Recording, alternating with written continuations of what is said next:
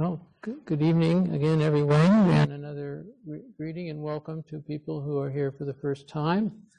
My name is uh, So'on Jim Hare, and I'm a practice leader here at Valley Streams Zen Sangha. And uh, tonight I, I want to uh, talk about, um, well, I'm going to start by talking about uh, a talk I, I, recently heard by Suzuki Roshi. Um, long, long past. Um, and, I'm also going to talk about, um, because he brings it up, I'm, I'm, going to talk about the precepts. Uh, we have a ceremony uh, happening uh, this Sunday where some members of the uh, this assembly, this sangha, are going to formally uh, receive um, what are called the Bodhisattva precepts. Um, they are going to uh, um, make uh, vows to follow this this path, this path of this particular path of Zen practice and what we call the Buddha's way. Um, so it was with quite a bit of excitement this week that um, I received a um, an email from the San Francisco Zen Center, and I knew they had uh, a, a, a, a a project uh, underway to uh, look at these old, old tapes of uh, Suzuki Roshi. Uh, Suzuki Roshi's talks going back into the 1960s and uh, try to retrieve some of the audio uh, that, from them that had been previously inaccessible. And so, with some great, you know, technological wizardry, uh, such as av- is available these days, uh, they were uh, successful in uh, taking these talks and un- being able to actually clean up the audio and transfer it to digital. And what was what was uh, offered this week was, as far as anybody knows, the very first um, uh, recorded talk that Suzuki Roshi gave uh, who was the founder of the San Francisco Zen Center. And uh, he came from Japan in 1959 and first served a Japanese con- congregation in San Francisco, and then gradually, uh, you know, Native Americans, not Native Americans as we think about it, but anyway, people, um, you know, started coming uh, who weren't uh, ethnic Japanese and, and meeting with him.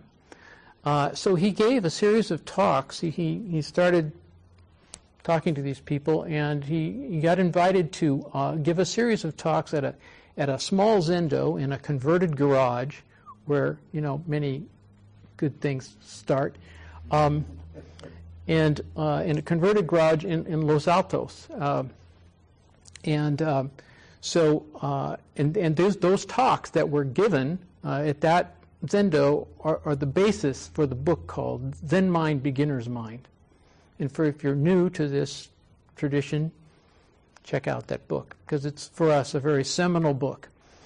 Um, so um, this is apparently, and when you, I'm going to read a little portion of this talk, and I think you'll you'll you'll hear, oh yeah, if you know if you know the book, which many people here do, you'll say, oh yeah, I see how they got that from from this talk. So um, I listened to the talk, and uh, and and it was quite synchronous because what um, Suzuki Roshi is bringing up in this very first recorded talk that has been unearthed is the relationship between this meditation practice that we just did and the precepts and on the the, the the ethical teachings of Buddhism.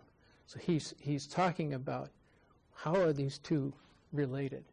How do they, how do they correspond with each other? Uh, so I want to read you this, this excerpt. And I've kept, I've kept uh, Suzuki Roshi's syntax. So there, in some cases, you know, there's not verb agreement and so forth. So you just bear with that.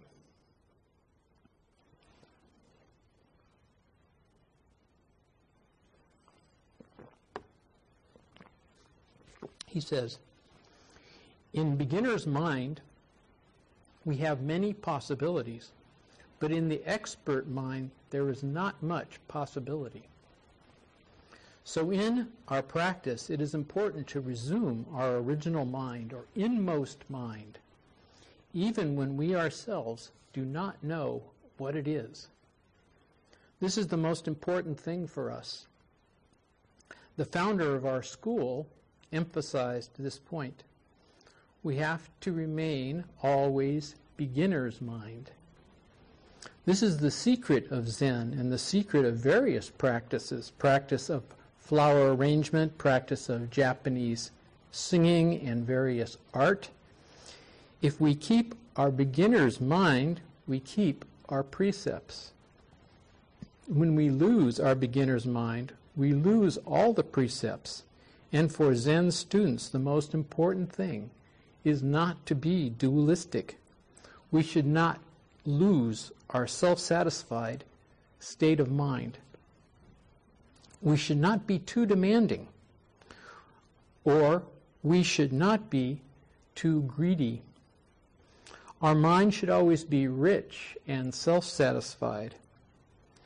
When our mind becomes demanding, when we become longing for something, we will violate our precepts not to kill, not to be immoral, not to steal, not to tell lie, and so on. Those are based on our greedy mind. When our mind is self satisfied, we keep our precepts. When we ourselves are always self satisfied, we have our original mind, and we can practice good and always and are always true to ourselves. So the most difficult thing is to keep our beginner's mind in our practice. So if you can keep your beginner's mind forever, you are Buddha. In this point, our practice should be constant. We should practice our way with beginner's mind always. There is no need to have deep understanding about Zen. Even though you read Zen literature, you have to keep this beginner's mind. You have to read it with fresh mind. We shouldn't say, I know what Zen is, or I have attained enlightenment. We should always be big enough. This is very important. We should be very, very careful about this point.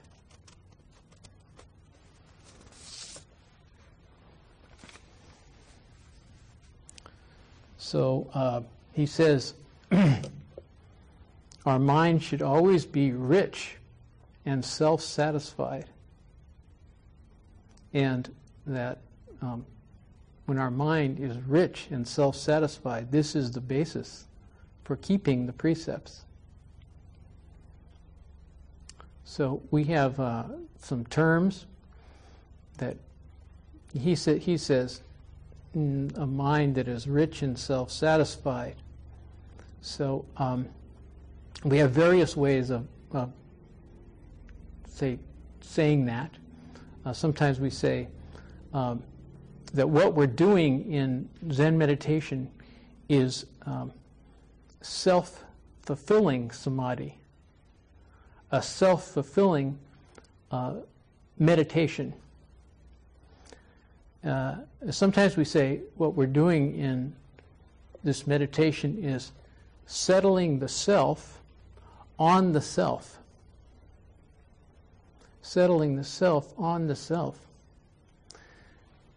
So, uh, and this, and this, and he also uses the word. Uh, uh, well, he uses the word inmost mind. And another way we say we talk about this, we also say we also sometimes say, uh, instead of self satisfying mind or self satisfied mind, we say self receiving meditation, self receiving mind. I like, I like self receiving uh, mind or self receiving meditation um, because, you know, the self, what we call the self, you know, is always momentary appearances of various you know, thoughts, feelings, uh, physical sensations, right? That all kinds of stuff is always coming up in us. And, um, uh, and, and this mind, this, this self satisfied mind, is a mind that uh, can receive everything that is coming our way. Everything that's coming our way.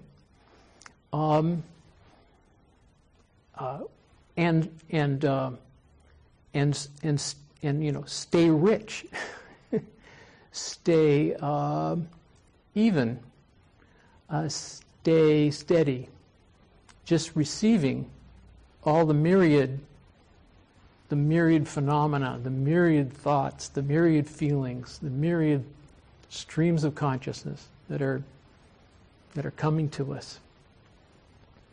And, and if we can be in this posture, this upright posture of, uh, and just receive all this stuff, which unfortunately is not all pleasant. You know, we get, we get hung up, and this is where we, we have problems. This is where we, this is where when unpleasant phenomena, thoughts, feelings, experience comes our way, you know, then we then we have some we have some issues. So for this reason, through a lot for many hundreds of thousands, a long time, a long a long period of time, um, some spiritual guides like Suzuki Roshi and the Buddha have been recommending um, that you, you may need to practice some discipline. You may need to train yourself uh, in this uh, attitude or this posture of receiving myriad experience.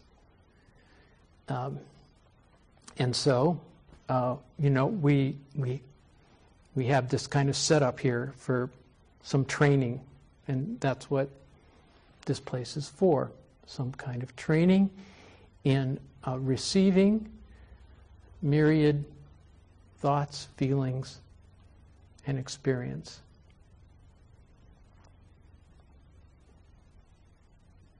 With a certain amount of equanimity. There are, in fact, there are people in this world uh, and I, I know one of them. There are people in this world who um, seem to have a, a great native capacity uh, to receive all kinds of experience and not get upset about it. And, and I, I know somebody like this, and, and I only know one person like this. Uh, but I know this person who, um, no matter what is happening, uh, is invariably happy. And invariably, uh, just very rarely known this person to be uh, ups- upset or, you know, um, down, you know. Uh, it's always, everything seems to always be okay. And, um, and she's very um, at peace with everything. And, you know, this is, of course, you know, something that we could, you know, we certainly, we, we like hanging around a person like that, you know, because they kind I mean, it, it they're, sometimes they're a little hard to believe.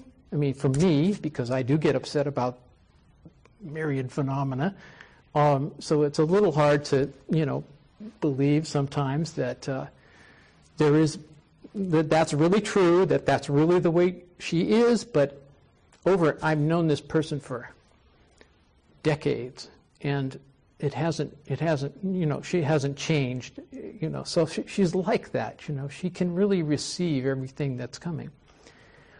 But I will say that this person is not my uh, role model.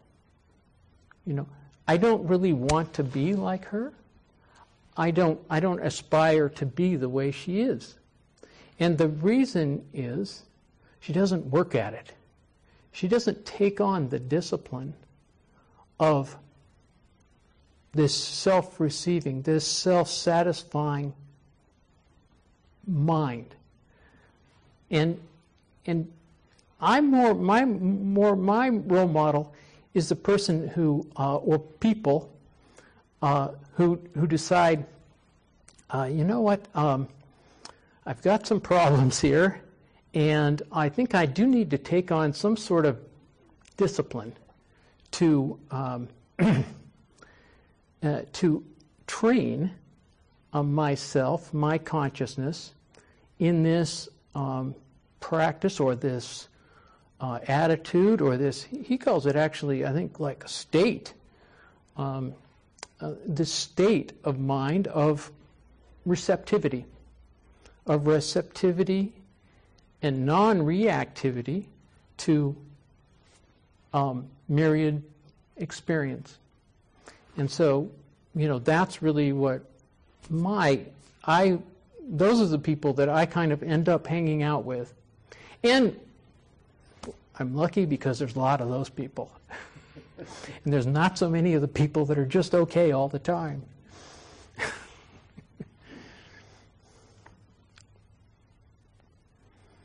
but the Roshi says, you know, um, having this kind of mind is, you know, the way to keep the precepts.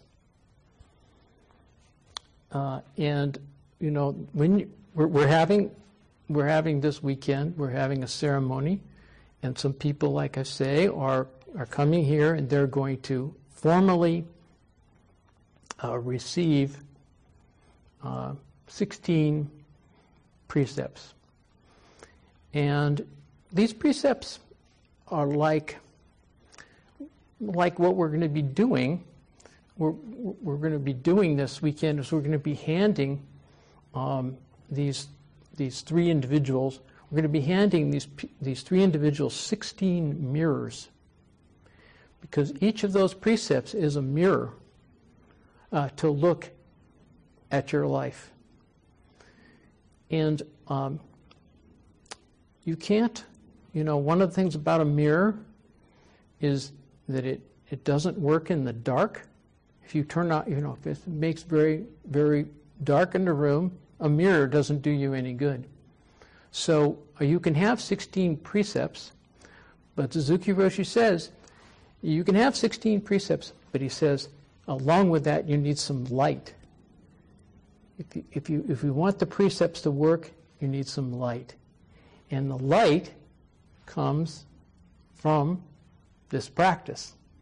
This practice, this self receiving and employing samadhi practice then, then you have some light, and you can, with, with, with the light and the precepts, you have something that is um, dynamically working in your life.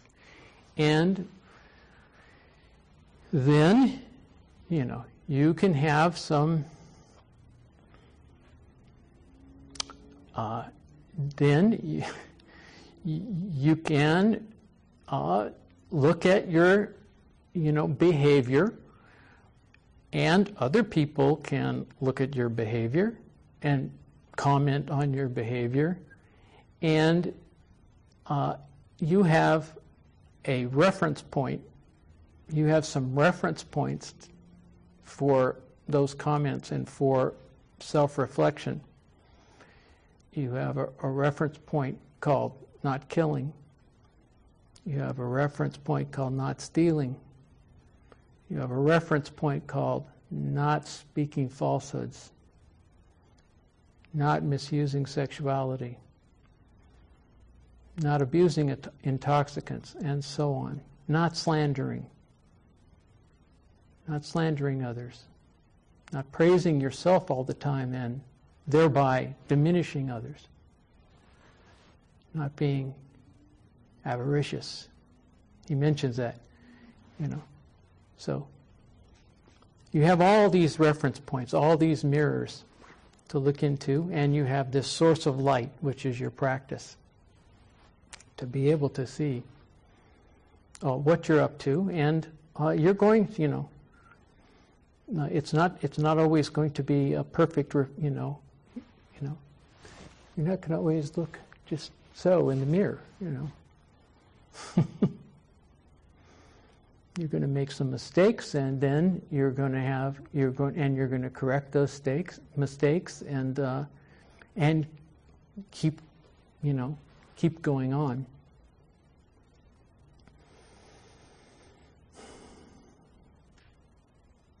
So um, a little bit about this ceremony that we're going to do this weekend.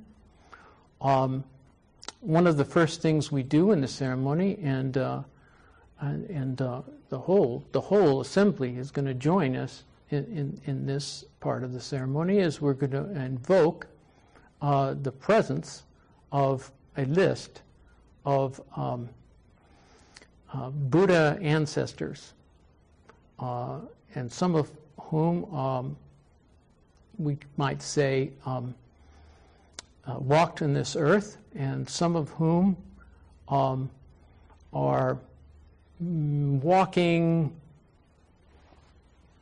through a, through a great uh, field of imagination, a great field of imagination of, um, beings who have uh, completely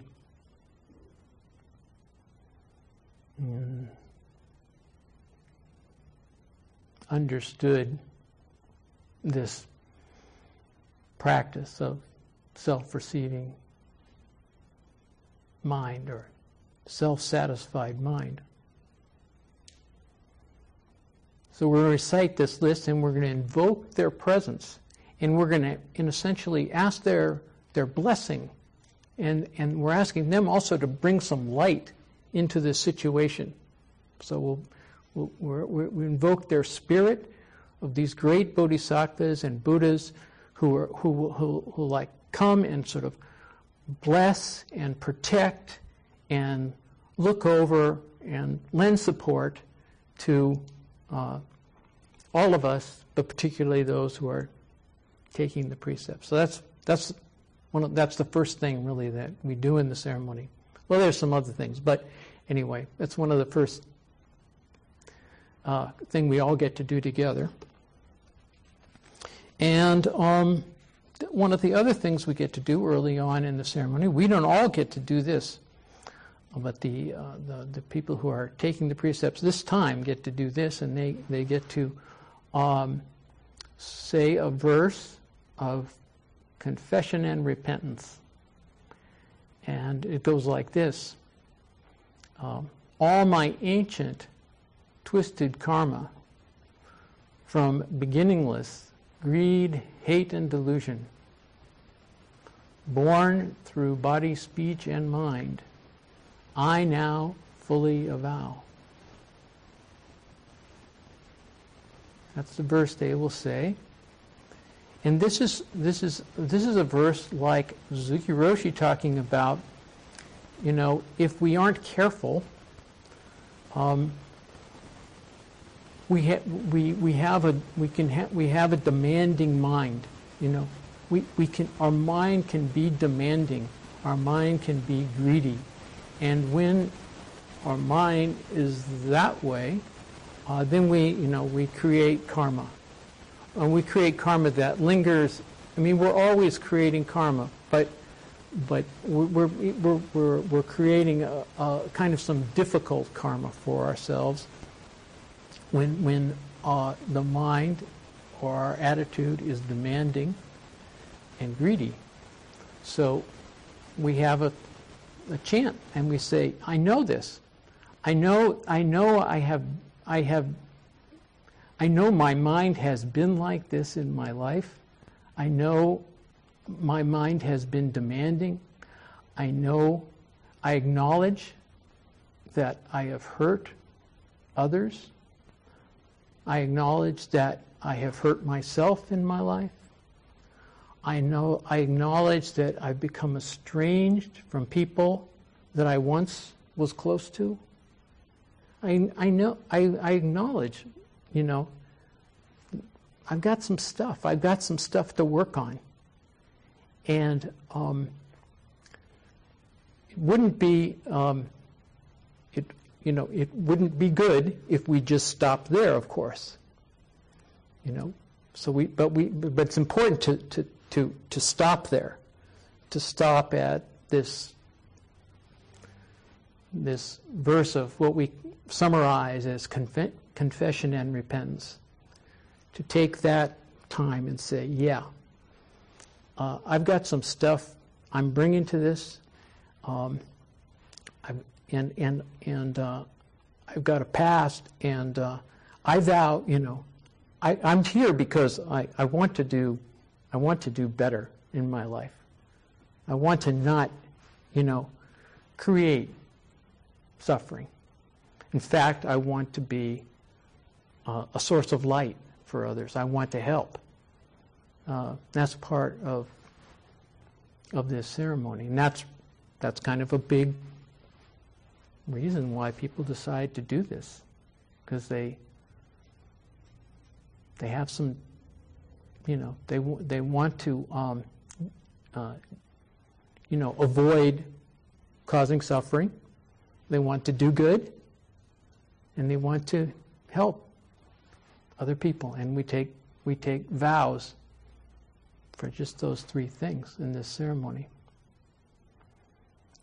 I don't want to create a mess. I want to do good, only good, and I want to help others. But first, you know, we have to. Well, anyway, we don't have to do anything, but people have decided to do this this weekend, so they're going to. they're going to uh, have this, they're going to start with this. Uh, this confession and repentance. But then what they're going to do, the next thing they're going to do is they're going to take uh, three refuges.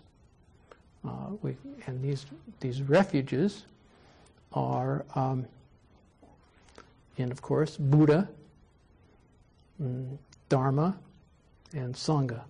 So the teaching, oh, first the teacher, the teacher of awakening, the teaching of awakening, and the community of those who want to come together to practice the awakened way. So this is this is again this is another this is a kind of another invocation that will happen in the ceremony, invoking. Um, you know, I mean, you're really invoking like the the the whole history of of tens of thousands of people and and you know in in countries in various parts of the world and starting in Asia and, and spreading out now over the you know the entire world of people practicing this way. So you're really invoking that when you take refuge, and and um, you're you're you're doing two things. It seems to me you're you're you're you're you're you're, you're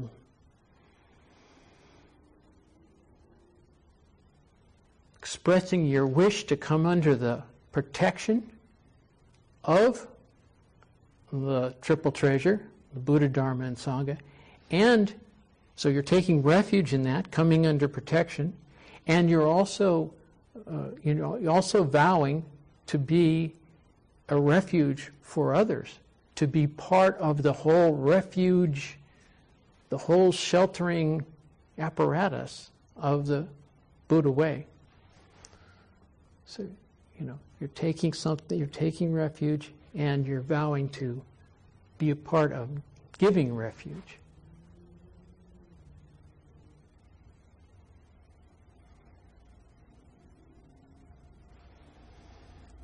Uh, and I, I, want to say that um, the we have three people taking uh, the precepts, and they've they've already begun taking refuge, and they began um, this process of taking refuge uh, by sewing uh, this uh, a garment that looks like this. It's called a rakusu in our tradition, and it's um, it's a miniature version of uh, Buddha's robe, the robe that you see priests wear that go over there. I have one actually, but I wore this tonight in solidarity with our our uh, ordinees who are coming. And so when they were sewing, uh, when when they were sewing uh, this this garment, they had um, they were taking refuge with every stitch if they remembered to do that, which sometimes they don't. But um, because there's a verse that you recite uh, as you're sewing, there's little stitches. I don't know if you can see, but anyway, there's a whole lot of little stitches. Putting this comes in pieces and you sew them together. Uh, and um, there's a whole lot of little stitches, and when you, uh, with each stitch, you, you chant a verse, and it, it's Namu Kie Butsu, Namu Kie Ho, Namu Kie So. And so you put the needle in Namu, and you pull it through Kie, and pull it, well, you have to push it into another place, and then you have to grab it and pull it out, and then that's so it's Namu Kiebutsu, yeah, Namu Kiebutsu. Uh, namu Kie Ho, and it means it means I take refuge, or it means it means homage. Actually, Namu means more like homage, homage uh, to um, Buddha, uh, homage to Dharma, homage to Sangha. Homage, and, and then also there's a sense of, uh, I think uh, Kie has, uh, it's, it's, it's uh, it has a sense of also uh, taking refuge in and also a sense of relying on. So uh, I think the A is more like a re- uh, key is more like refuge in and and also and then A is like rely on. So taking refuge in and relying on Buddha, taking refuge in and relying on Dharma, and so on. So they've begun. They already have been. They've they've already taken refuge hundreds of times. Uh, and they will do their final vows of refuge on Sunday. Um, and oh, I wanted to say this refuge is not uh, a refuge in something external, but this is this is a, a refuge in you know our own life and in our own capacity for awakening, our own desire to be a refuge. Our, it's our own life. It's not, it's not, it's not, it's, it is, you know, we can imagine that we are really, you know, becoming one with Buddha, but the way we imagine that is, is, is not that there's an external Buddha that we're going out to, but there's you know, we're just we're just becoming Buddha. We're just bringing Buddha in. That's more the sense. That's more the sense of this. And I wanted to also say that to receive the precepts is an, so is an act of faith, and it's an act of relying on or reliance. And I will mention that uh, I practiced at uh, the San Francisco Zen Center, living in the, in the community for almost four years, and I did not sew such a robe. I practiced that whole time without, without uh, taking the precepts. It was only when I left the community and I, and I knew that my life, like when I went to the community, it was just open-ended. I had I had no idea. I didn't say I'm going to stay there three years or two years or one year. I didn't. I just went, you know, and it was completely open-ended. But when it when it came to causes and conditions came that it was time to leave, I kind of I knew that it was it would be hard to go back in that same way, you know, where it was just open-ended. I was just going to be there I was just going to be in the community. There was no thought of any future other than being in the community. And I, and I knew that probably I would not, once when I left, I, probably, I knew I probably will never go back in that particular way. And, but I wanted something. I wanted something to, you know, to, to tie me, to, to remind me of, of, of, of that time and that time in which I felt the most true, the most certain, and of, of that that I was uh, doing exactly what I wanted to do. I was doing, I was being exactly where I wanted to be, and I had no thoughts of the future. I had no thoughts of, of thinking about what would be better than this. And I wanted to remember that you know, I wanted to keep that somehow close to me. So I thought, well, I need to, I need to sew this to remember. And, uh, and, and so that, so that I, I'll remember also to go back for some time, you know, which I have done over the years. I have gone back, you know, gone back, gone back many times. But, uh, you know, so, so it is this, this, this rakusu, you know, is something to, uh, have to remind you of what your deepest intention is. What your, what you, what, what's the most true to your heart. And I think people that decide to, you know, sew on that there's some feeling like that.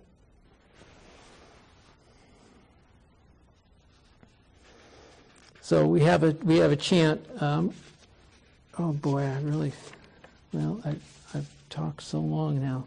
Um, so now I, will I'll just keep talking. just for a little bit longer. I'm on the last page of my notes. But this is a chant called the uh, We Do Anyway. It doesn't matter what it's called.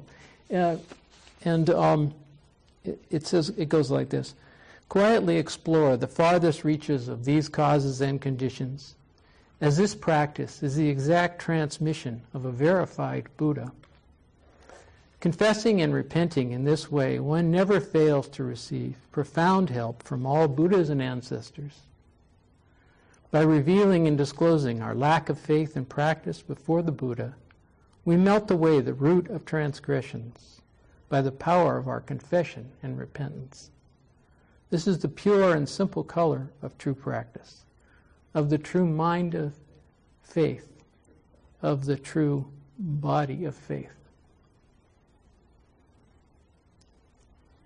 So, what I wanted to really say here is that um, uh, this practice itself of that we I started talking about, and Suzuki Roshi reminded me of this practice of self-satisfied mind or self fulfilling samadhi is itself uh, is itself the quiet exploration of these causes and conditions. It is the exact transmission of a verified Buddha. You don't need to have one of these to do that practice. It's not required. You can do this practice independent of such a symbol. But some people would like to have some reminder, and they would like to go through this ceremony, and they would like everyone to know that they're on this path they would like to publicly say, look, you can, you can hold me to my vows You know, I'm telling you, I'm taking these vows in front of you so you can, you can hold me to them. And so, um, for those people, we let them make one of these, and we hold a ceremony to honor, you know, that they want to do that. But you, but again, you know, we don't make a distinction here between the people that will wear, wear one of these and the people that don't. We're all in the same path, the same Dharma, the same realization.